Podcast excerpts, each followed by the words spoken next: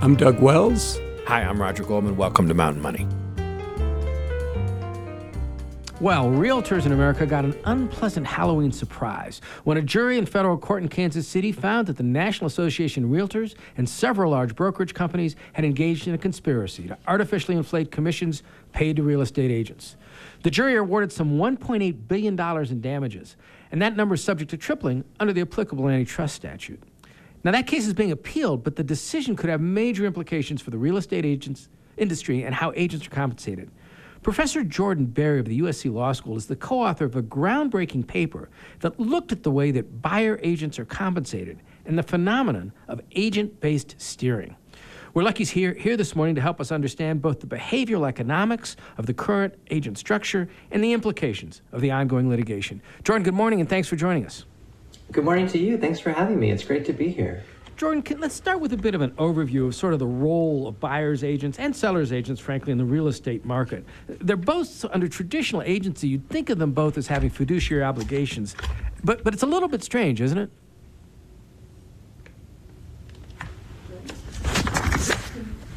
Jordan, did I lose you? Oh, yes, but I'm back now. I don't know what happened. Okay.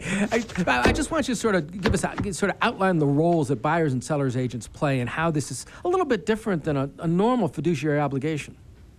Sure, yeah, it's a little bit interesting, right? So uh, you're right that they do generally have fiduciary obligations. They're both under law and also under NAR as a code of ethics that requires realtors to put the client's needs above their own.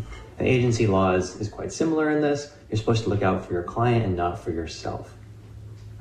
So the tricky thing here, a sort of unusual thing I should say, is that the way real estate sales tend to work in the United States is that when the seller lists their home, they negotiate with their listing agent what they're going to pay the listing agent, which makes sense. But also, they negotiate what they're going to pay to the buyer's agent. It is the sell so the seller pays the listing agent who then pays the buying agent.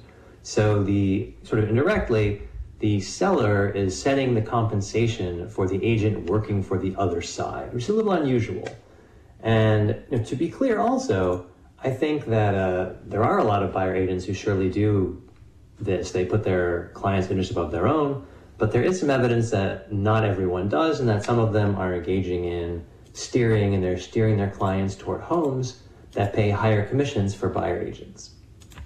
And and that's a problem if you're a fiduciary, right? I mean, I, I want to define the term. We just mentioned it, but a fiduciary means, as you as you said, Professor, you have to put your client's interest ahead of your own. And if you're not showing a buyer, you're if you're not showing your client who's a buyer houses just because they're not paying that full traditional 3%, that's a problem.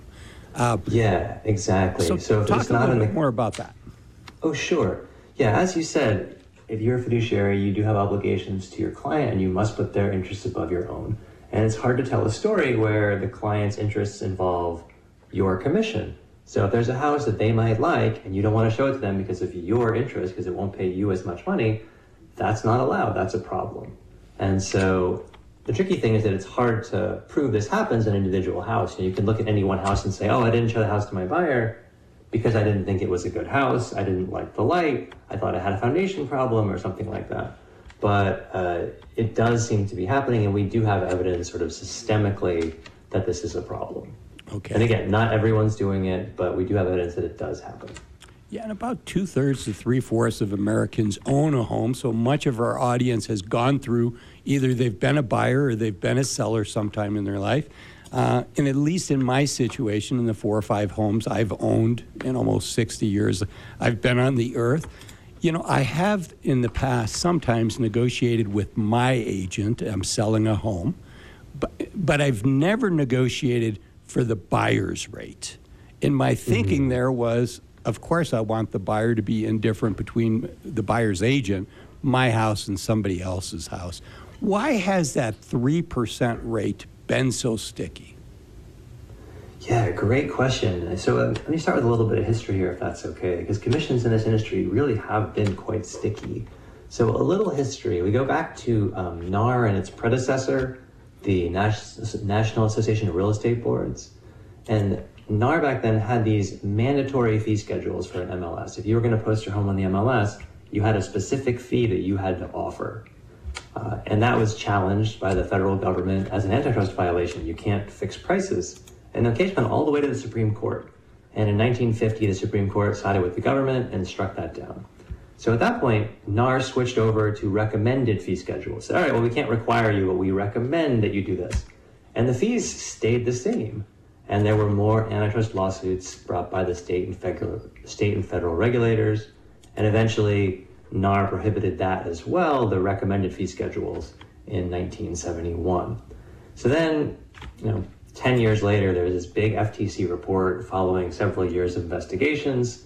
In 1983, the FTC finds that commissions have been steady since the mandatory fee schedules in the 1950s, 1940s. So a long time of stickiness. Now, I should say that fees did come down a little bit in the 1990s, but they've been very steady since 2000 or so. Uh, Real Trends reports national average commissions, and they report 5.4% in 2000 and 5.3 in 2022, so basically flat in that time period. And in some ways, this is really surprising. Home prices in that time, they've gone up a lot. And the internet presumably makes it easier for buyers and sellers to find each other and to manage the whole home selling process. So you would think that both of those items, those forces would push commission rates lower and they've basically stayed the same. At the same time, a number of other industries have seen commissions plummet. You know, think about travel agents or stockbrokers. So why are these so sticky? Uh, one thing I think that helps explain why commissions are so steady is that it's what we call a collaborative industry. It's an industry in which real estate agents compete with each other to get listings for clients, but they also have to work together to do their jobs. You know, if you're a selling, if you're a listing agent, then you want buyer agents to bring their clients to see your homes. And if you're a buyer agent, you're going to want listing agents and their clients to consider your clients seriously, to work with you to set up viewings, all that kind of stuff. So you got to work with your rivals as well as compete with them. You want them to like you, or at least tolerate you and work with you. And this tends to foster norms over time. So in Austin, Texas, for example, over 95% of buyer agent commissions on listings are exactly 3% or exactly 2.5%. In LA, about 90%, that's where I live, about 90% of buyer agent commissions are exactly 2.5% or exactly 2.0%. So you get these kind of a lot of a lot of uh, the same pricing, clustering on pricing. You get these basically the top two rates in almost every major metro area we looked at have you know 80 or 90 or even higher percentages in terms of number of homes sold at one of those two rates. And if you deviate from these norms, if you come in and start offering much lower commission rates, those tend to be punished. People don't like it and they tend to avoid your houses as much, you know, to, to show you that. And that has teeth because, again, you've really got to work with your rivals. Um, if they don't want to work with you, it's going to be a big problem for your business because you only get paid when you actually have houses get sold. And my co author and I have written about some other collaborative industries as well, like in IPOs banks tend to charge mid-sized firms 7%, and that's been a very sticky number there as well. Now, the paper that you wrote, it, it, it is intuitively, it seems intuitive that there would be this phenomenon where buyer's agents would avoid um, homes that offered less commission because they're going to make less money. But you were able to get some data, and I, can you talk to the audience a little bit about how you went about that and what the data showed? Happy to, yeah. So our paper looks at, as you said, commission-based steering, and it basically has two parts to it. The first part is a lot of statistical analysis applied to a large sample of nationwide data. And the second part is more qualitative. We can talk about that if you want to. So the first part, the data part, uh, we look at Redfin listings in 34 large metropolitan areas around the United States from June 2021 to February 2022. So recent data. We have about 265,000 different listings we, we looked at. And so first we look for steering directly. We look at whether homes with lower commission rates for buyer agents get fewer page views on Redfin, the real estate website. And we control for a lot of features of each home, you know, property type, you know, is it a single family home? Is it a condo? Is it a townhouse? How big is the house? How many beds? How many baths? when was it built, the exact location, like a lot of different controls. And we find that homes that offer lower buyer agent commissions, so commissions that are below the going rate in that geographic market, those homes get fewer page views than other homes. So if you're in Austin, where the going rate is 3%, and you offer a 2.5% buyer agent commission, you're probably going to get less attention. And we find that this effect is biggest for the homes with the lowest commissions, which are below 2%. Those are pretty rare just about everywhere. But we do see an effect even for slightly below market commissions. And we consider a bunch of other explanations. Like we want, you know, maybe these below market commission homes also tend to be overpriced but the data does not support that, for example. If anything, these sellers underprice a little bit by comparison. So that's the first thing we look at is do they get less attention by fewer page views? The next thing we look at is, you know, if that's all there was looking at website, nobody would really care too much. Does it have any kind of real world effects? So we look at the time it takes to sell a home. And we find that if you have a lower commission for buyer agents, it does take longer time to sell your home. And this effect gets bigger as your commission gets further below the going rate. So the biggest effect is for the lowest commissions. They take about a third more time to sell than other homes, all else equal. And then we look at whether the home sells at all. And we also find that if you have a lower buyer commission rate, the same pattern holds. A lower commission means there's a greater chance that you won't be able to sell your home at all. And again, the biggest effects are for the lowest commissions. In a typical market, we find that the lowest commission rate uh, increases your chance of not selling your home by about 75%. So if your chance of selling a, a going rate commission home is 20%, there'd be a 35% chance of not selling a lower, this, this lowest commission rate homes. And again, in all these analyses, we do a lot of controls and we see very similar, very similar, consistent results. I, I want to get to sort of some of the legal implications of all this, but I, I, I, think our audience would find interesting some of the anecdotal stuff that you had, including some of those taped phone calls. Can you describe what you learned through those? Oh, yeah, sure. Um, so, as you mentioned, we have 700 or so taped phone calls with this company called Rex. And Rex didn't use the MLS system. So, if buyers saw their homes, they would have their agents call Rex to set up a viewing, and the agents would call Rex about setting these up, and they would also ask on these calls how commissions work. And these calls are all recorded at the beginning. They say, thanks for calling Rex, this may be recorded, etc. And when the agents learned how Rex handled the buyer agent commissions, a lot of them didn't like the answers they got. And so hundreds of these agents across the country would then explicitly say on this recorded call that they weren't going to show the home because the commission wasn't high enough. And a lot of agents also just hung up when they heard about the commission structure.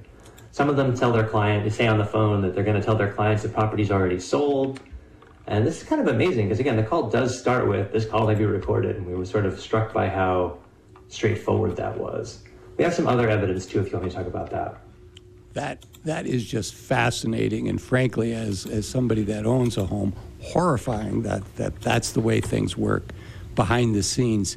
You know, it's been a long time, Professor, since I've been in college. But uh, my undergrad is in the hard sciences, it's in engineering, but then I went to business school. And one of my favorite questions to ask my business school professors, because many of those topics, behavioral economics, organizational psychology, uh, organizational behavior, those are what I call the softer sciences. And one of my favorite questions to ask professors of softer sciences is what do you know to be true? But you can't prove. So if you were going to summarize what you've learned through this, you mentioned the qualitative, you mentioned the phone calls. What do you know to be true that you can't prove? And I know professors hate answering that question because you want to do the statistical studies. But in, in this case, what do you know to be true, but yet you can't prove it? that is funny. Well, I would say that it certainly seems I strongly believe that. So, one is that we have a lot of evidence that there is steering. And secondly, I, I think that that has real economic implications. So, I think that this steering does put pressure to keep commissions higher than they otherwise would be. Now, as you mentioned, you talked about being a seller of a home and being concerned that the buyers would be steered away from your home. You don't want that. You want to make sure that the buyers come and look at your house so you can sell it and get the best price. And that's a tough spot to be in. There's a pretty compelling pressure to sort of meet the going rate and not complain or fight about it. And so I think this has a real effect in that respect. And this is a big deal for a lot of people. Uh, for most homeowners, your home is by far your largest asset. So paying 6% when you sell it, you know, between buying and selling 6%, that's a lot. That's a real cost. Uh, other countries tend to have somewhat different systems. They generally have lower commission rates than the United States does. So, like the UK or Belgium or you know, Australia has an auction system. Uh, so I think I think that's a big deal. I also think there may be some other effects too. You know, if it's harder to sell your home and it's more expensive, you know, at the margin that probably discourages people from moving to take new jobs and things like that. And I also think that steering seems like it impacts innovation in the industry. Know, we also look at iBuyers, these companies that buy and then sell the home right away or shortly thereafter, sort of like a broker for home sales. And we find that agents seem to also steer away from those homes, probably, uh, which makes it harder to innovate and change the industry and kind of bring in new technology and new ways of doing business. So I think that's a problem as well. I want to touch on a couple of topics uh, in the five minutes we have remaining. The first one is let's talk about what's going on on the legal side. I mean, there has been some enforcement, as you mentioned. The FTC issues have looked at, and justice has looked at this in the past, but we now have this jury verdict. What do you see happening? What was the theory behind the verdict, as far as, far as you understand it, and what are the implications of it? Yeah, good. You know, I'm sorry. Time flies you're having fun. So it's a big deal. This verdict. We're talking about a 1.8 billion dollar verdict. Whenever you get a one, whenever you get a multi-billion dollar verdict against you, I think people tend to notice. Uh, I think this also fits in with sort of a larger history of antitrust enforcement in this area. Like I said, it goes back to the 40s and 50s to the modern day, and since the 70s at least, regulators have been worried about steering as a concern. Like on multiple occasions, they've talked about it, but they haven't really had a lot of hard data, and that seems to have held them back. So I think that may be changing. Uh, the DOJ is seeking information now about from NAR regarding steering. Uh, we have this paper. There's another paper a few years ago that was more localized, but but a really good paper as well. And we got these private lawsuits. So I think that either regulators might force change. That even if they don't, the kind of liability that we're seeing in these cases that can be a real motivator. Uh, you know, that said, NAR is appealing and they might win, and there are also more cases coming down the pipe. So it's a pretty exciting time for the industry. And is, was the underlying theory in the antitrust case essentially that this phenomenon of fixed agent, fixed buyer agent compensation is, is amounts to amounts to an anti-competitive pro, uh, uh, behavior? Yeah, the basic argument was that uh, NAR and some of these big brokerages had conspired to keep commissions high. And part of that was coordinating on the rules that govern MLSs, because most MLSs are NAR affiliated, so NAR has leverage to control their policies and practices. And, and Doug asked you a question uh, that he would ask of a professor. I want to turn you into a policymaker and give you control of the ball. If you could fix this system, what would you do to solve this problem? Great question. So, I think the big thing to do would be to prohibit buyer agents from being paid by sellers. Uh, I think that would make them have to kind of go to buyer agents and sort of negotiate their salary with buyer agents. Sorry, that would with the buyers directly with their clients. That would take the steering issue off the table. You wouldn't have, because you wouldn't be able to say to your buyer, hey, if you don't pay me enough, I'm going to take you away from good houses. They'll find another agent, right? That wouldn't work very well. I think that would put downward pressure on commission rates. It would help align incentives so the person that they're working for is actually paying them. And, and just so people can understand how that might work, some people might, the, the immediate reaction might be, well, wait a minute, I'm, I'm a home buyer. I can't really afford to pay um, this buyer's agent directly is there a way that this could be arranged such that the fee could end up being part of the closing table and therefore financed? Yeah, absolutely. You know, that's something that NAR has argued is that if we change this up, it'll make it harder for buyers to buy homes because they won't be able to mortgage finance the fee for their buyer's agents. So I don't think this is persuasive. I think that agents and bankers and other industry professionals are smart, capable people. I think there are workarounds that make this work. And one way is to basically have the buyer add the amount of the commission for their agent onto the home price, and the purchase contract has the seller pay the buyer agent. So I mentioned Rex earlier, was a little bit different than many other real estate brokerages. And Rex did exactly that. And their CEO stated in formal court filings that this worked and they had no problems. So I think this is a, a doable workaround. And, and, Professor, my last question for you is you mentioned other places uh, around the United States. And as I was preparing for today's call, what I was thinking to myself is, you know, the U.S. system is is, is to paraphrase Winston Churchill, is is a horrible system, but it's the best system that we know of. You mentioned some countries that are doing it well, but there's a ton of countries that would love to have a system like ours that are incredibly inefficient. I'm thinking like in South America, it's really hard to find what houses are available. There is no MLS. So you talked about the best. Can you talk about how most of the world handles home sales? Gotcha. Well, I can't speak to the whole world, but I, I, do want to say that I really agree with you. I mean, you're right that the MLS is a great tool. You get all the buyers and sellers together, and that didn't happen by accident. You know, NAR had a lot of a role in making that system that we have today. Uh, yeah, I think they deserve credit for that. Well, that's a great note for us to end on. We've been talking with Professor Jordan Barry of USC. He's a, a law professor there. Professor, it's fascinating conversation. Thank you for joining us. Thank you for having me. It's been a pleasure.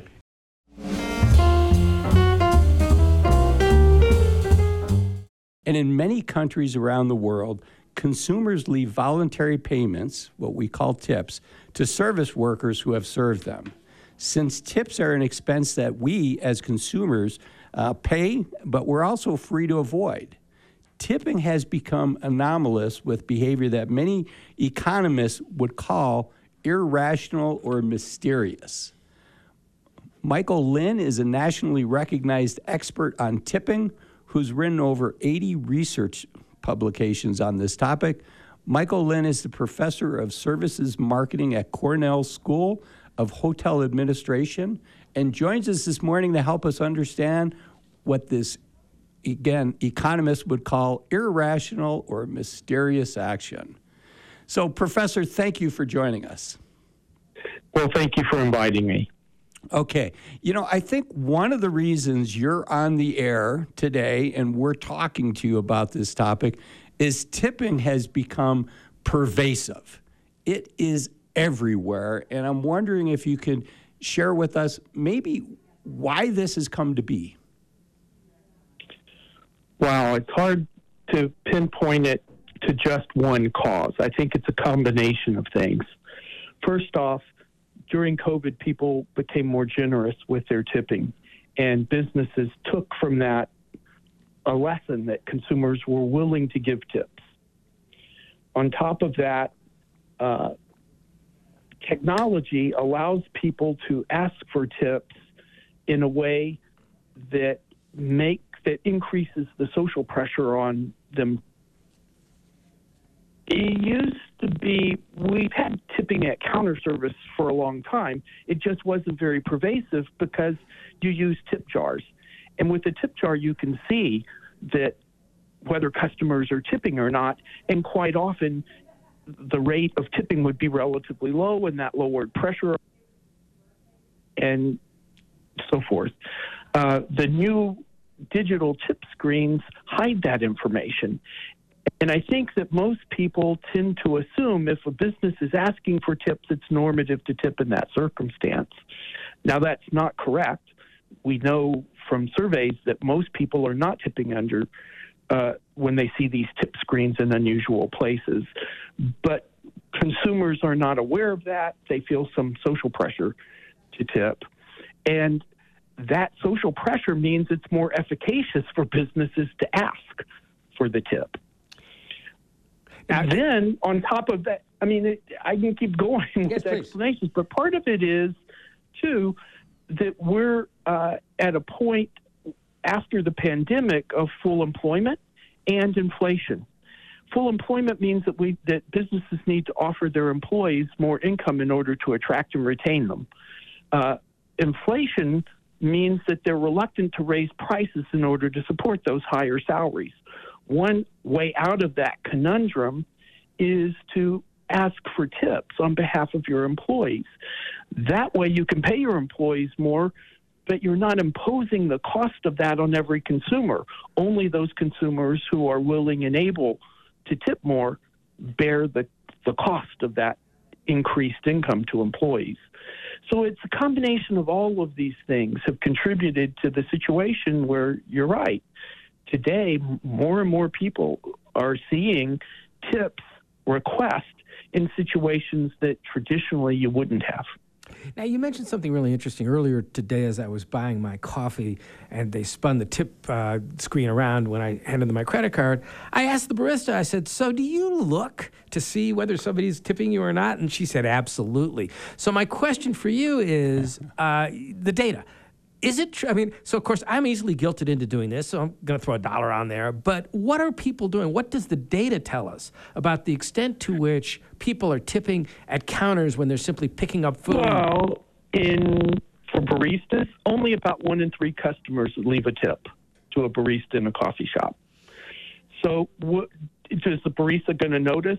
Certainly. Are they going to be, you know, unhappy that you failed to leave a tip? Of course they are. But so don't feel uh, quite as pressured as you probably do. So, so that's that's baristas. Let's talk about some other um, kinds of industries where we're seeing um, tips being asked for in areas that we didn't see them in the past. Uh huh. So, for example, um, do I uh, tip, um, you know, a, a bus driver, for example? I don't know of any data looking at tipping of bus drivers.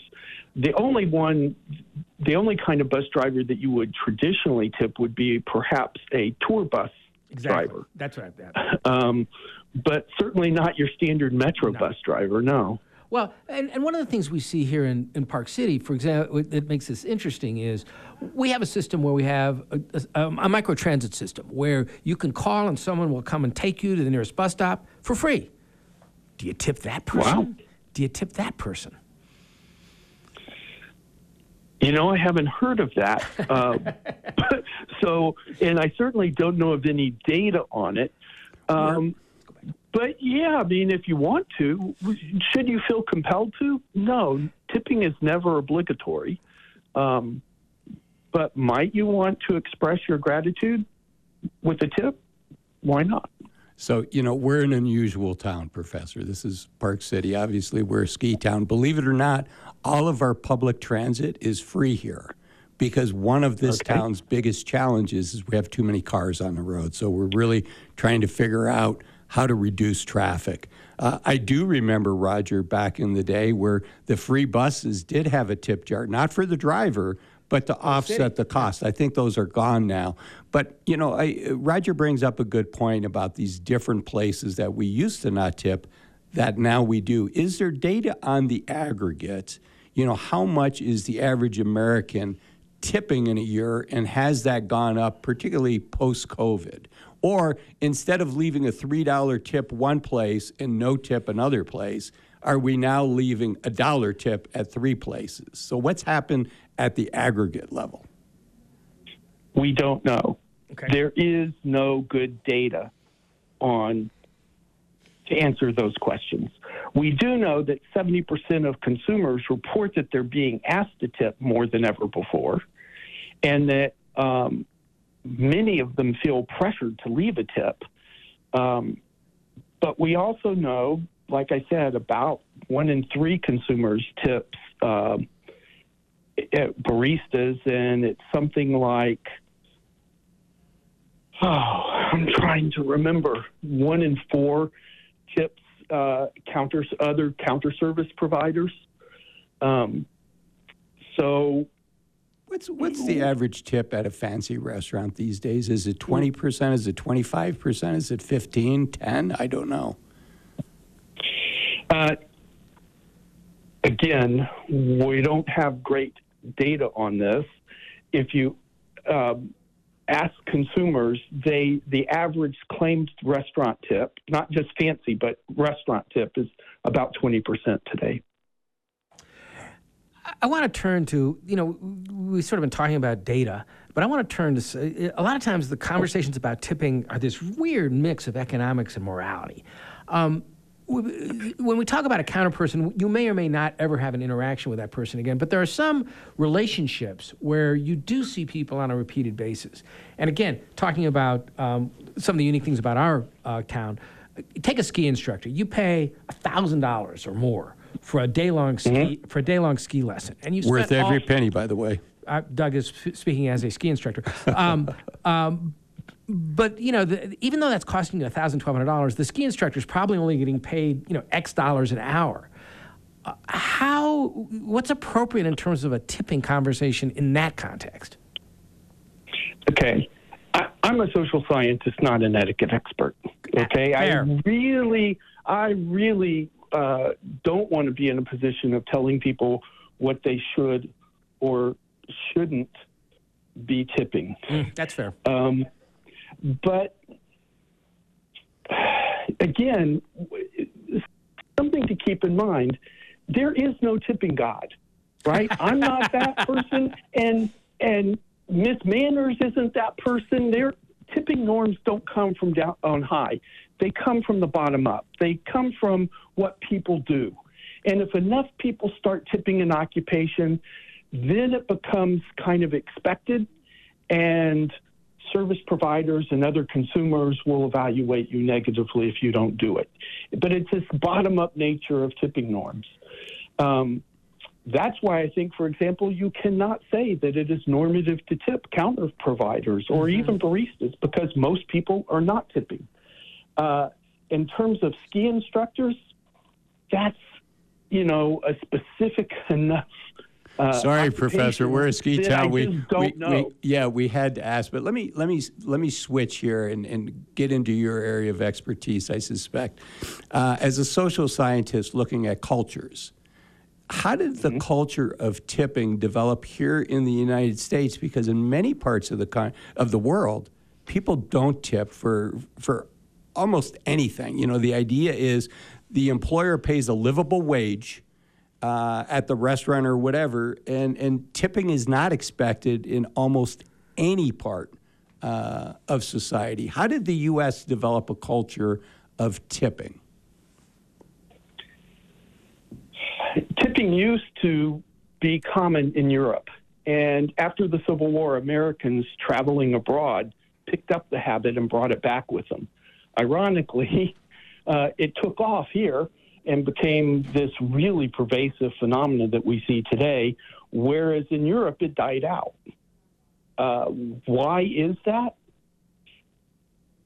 Again, lots of of potential explanations. Some of it is the nature of the people in the different countries. I've done research showing, for example, that tipping is more common. We tip a greater number of people and we tip larger amounts in countries whose populations are extroverted and outgoing.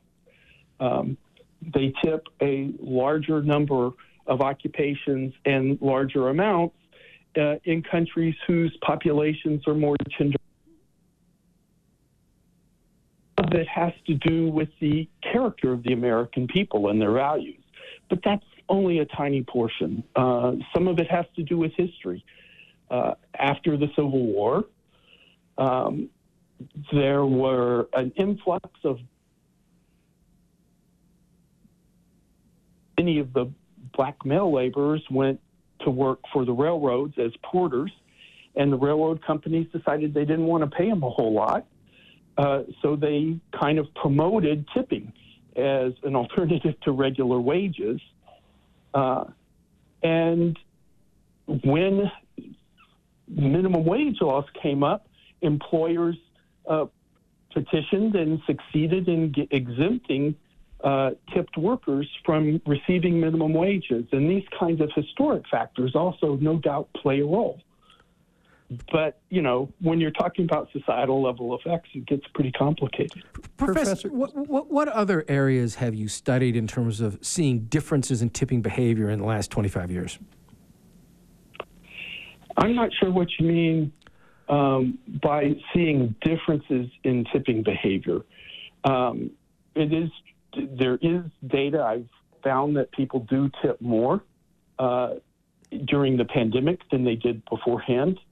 There's research that I and others have done showing that when you're facing a tip screen, the more they ask for, the more you're likely to give. And that's part of the reason that tip screens are asking for larger and larger amounts because it pays off to ask for more. Um, That's fascinating. I'm not sure exactly what you were hoping That, to that learn is about. that, that is the kinds of thing that I was I was hoping to learn about. As we've seen these changes in tip screens, we're seeing the envelope being pushed to where sometimes you'll spin that screen around and the lowest amount is twenty percent, the lowest amount is twenty two percent. Um, and I take it you taking a look at that, it, it actually works to drive more revenue. And is this and and so I, is this just part of an overall successful strategy? Sort of going back to your Porter story, an overall successful strategy to try to offload employee costs onto the consumer. Yes and no. I mean, the one thing to keep in mind is that any labor savings that businesses get because of tipping almost certainly get passed on to consumers in the form of lower prices. Ultimately, someone who's tipping a lot is not subsidizing the business as much as they're subsidizing other consumers who don't tip. Okay? Yes. Um, That's a that's a fascinating insight. And and on that, I'm curious. My my notes here for today's shows uh, tells me that you've written 80 research publications on tipping. What what are a few, one or two insights that that you found through those research reports that maybe when you talk to your friends and family, they're like, oh, you know, I I didn't realize that. What are the big ahas from your 80 research papers? everyone thinks that they tip to reward good service.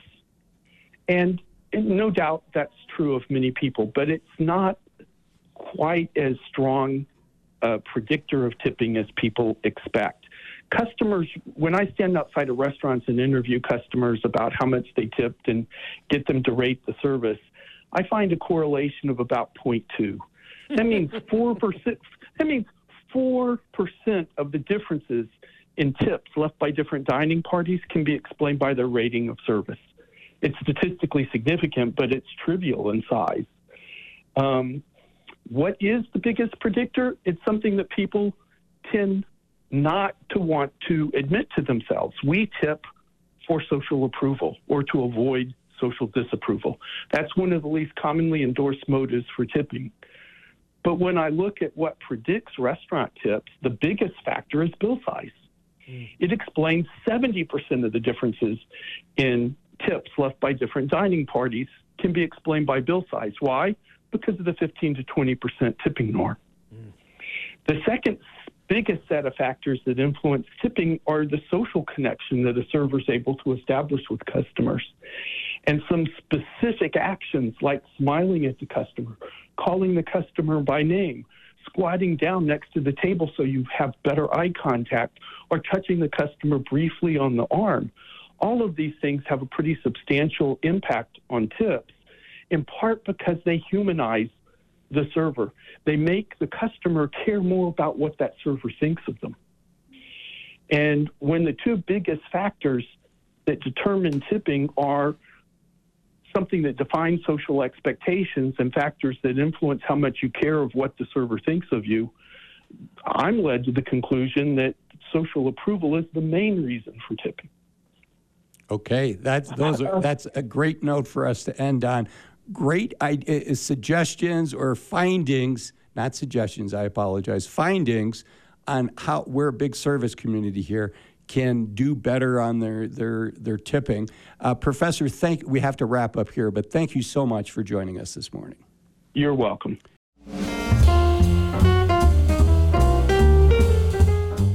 Uh, worldwide luxury real estate network Christie's International Real Estate has partnered with some of Park City's most established agents to open Christie's International Real Estate Park City. The new office will be owned and managed by Sam Cubis, Ben Fisher, Molly Crosswhite, and Rachel Retzer, formerly of Summit Sotheby's International Realty.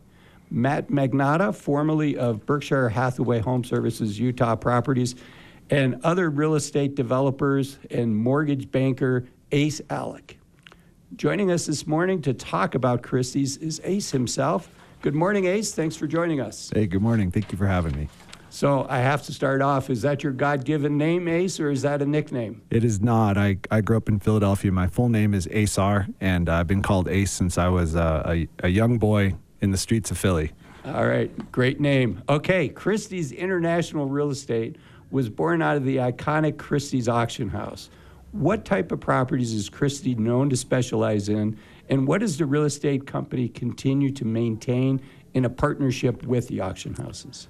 So when we were looking to open up this brokerage, we obviously reviewed a lot of different brokerages, and one of our key attractive qualities for Christie's International was the auction house. You know, Christie's has been around since 1766. They focused on, you know, art, jewelry, collectibles, and to be associated with the brand with that type of reputation, uh, the marketing referrals, they're also in 50 countries. For a luxury brand, especially with wanting to start our first offices in Park City and Deer Valley and primarily focused on luxury, this was a key partnership and allowing some of that leverage where you know, if somebody's going to list their home, anything in the in the seven figures, it certainly helps to get that kind of exposure internationally. Not to mention the marketing pieces, the the magazines, and culturally, you know, we we felt like there was a very strong fit with Thad Wong.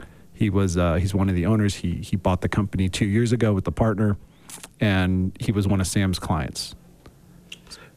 Okay, so I, that sort of tells me why choose Christie's. But here you have a group of experienced real estate professionals who've decided to leave their existing brokerages and open a new one. Why do we need a new brokerage? What was attractive about it? So the idea of opening a brokerage, I don't think that was so much built around the brand as it was the ideology that people deserve better. You know, about two years ago, you know, I've been in mortgage banking and a, I have a land development company, and I business coach as well, and I was coaching a lot of real estate agents, and I couldn't refer them honorably to a brokerage. And I had over the years, and I say that respectfully to the brokerages out there, but how we coach and how we do business needed its own new brokerage. And so discussing that with Sam, Ben, Matt, and then Molly and Rachel, it seemed like this is a need. Like clients, realtors, everybody deserves better. So what what is it that that makes your vision? What is your vision that's better and different than what may be here now? Well, at the core of it is three items. Number one is to is sales training. I believe who owns culture and sales training is going to own the next decade in real estate, mortgage, and in in construction. So, look, the last 10 years you couldn't miss. But in a rising rate environment like it's been right now, and where you have inflation that's gone the way it has, you know, you've gone from 4 trillion in circulation to 19 trillion over 3 years. It's going to be a different market going to the next decade. And then the last item, so we have a, you know, we have sales training, we have culture, and then we have core values. So I've always believed in all the companies we start with, you have to know what are you hiring and firing to? What do you stand for?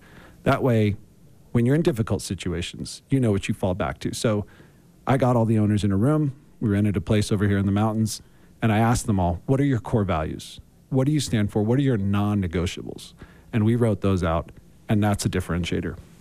And is that uh, like almost like a mission statement that if you guys put that up on your website? Yeah, if you think about it, we all have our own core value system. I mean, you could be in a you could be in a loving relationship, but if the person cheats on you once a year, that's a boundary. That becomes one of your values. You know, it doesn't matter that they treat you well the rest of the year. It's similar in business, but people ignore that in business oftentimes and they just focus on the money. What they don't realize is when you have a value system and people will really respond to that if it's real, the money follows. So high level, what what is the values? What what came out just high level, just in a minute? What came out of that mountain location?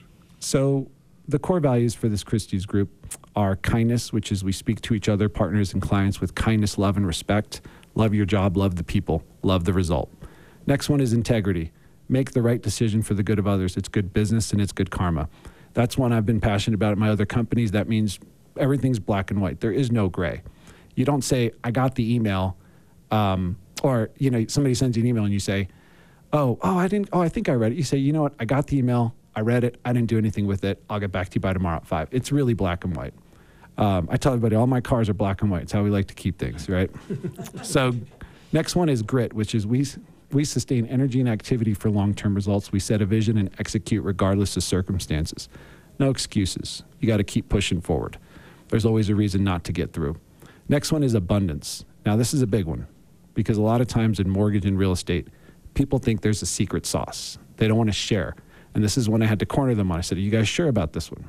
because these guys are all top performers. They all have a certain way they do business. And I said, if we go down this road, you guys got to be open with everyone. And they agreed.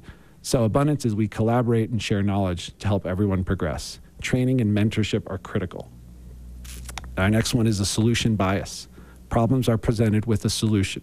A solution mindset is at the core of progress and leadership development. Anybody who's owned a company knows no whining sessions. So, there, if you're going to whine, you got to come with a solution. And last one is professionals. How you show up matters. Professionals show up in all aspects of life at a high level. We want those who strive to be the best and desire to become professionals. Well, I, I, I teed that up for you. I, I actually went off script here, but obviously, you know, if you're going to have values, you have to be able to talk about them, and you just articulated your company's values very well. Ace, you know, to some extent, pe- some people view real estate marketing as simple. You put it up on the MLS and you wait for somebody to ring the doorbell. Talk to us about, as we see changes in technology, what kinds of marketing innovations are you looking at to try to be sort of at the forefront of sophisticated marketing for your clients? So I'm glad you asked that question. You know, I, I'm going to answer this in, in two segments. The first one is in real estate, I believe this to be true in real estate construction and mortgage. For a very long time, if you simply did your job, you had business. And that's always really bothered me because that's such a low bar. Like you don't you don't go to the store and buy frosted flakes and go home and go, well, I got frosted flakes when the box said frosted flakes. Yet in construction, if somebody finishes the home when they say they would, they're a hero. In real estate, they like, oh, they called you back. They got it done the way they said. So doing the job needs to be the bare minimum. And that's been at the core of this for me. Um, the second part of that is going to be leverage technologies. Social media is changing things, organic lead traffic, website traffic, construction development. We have a housing shortage. Those are all items we're focused on, and the founders are all professionals at. Okay, great. We have to wrap it up there, but we thank you for joining us. Thank you for listening to Mountain Money. Please leave a review on your podcast app. It would be helpful for us.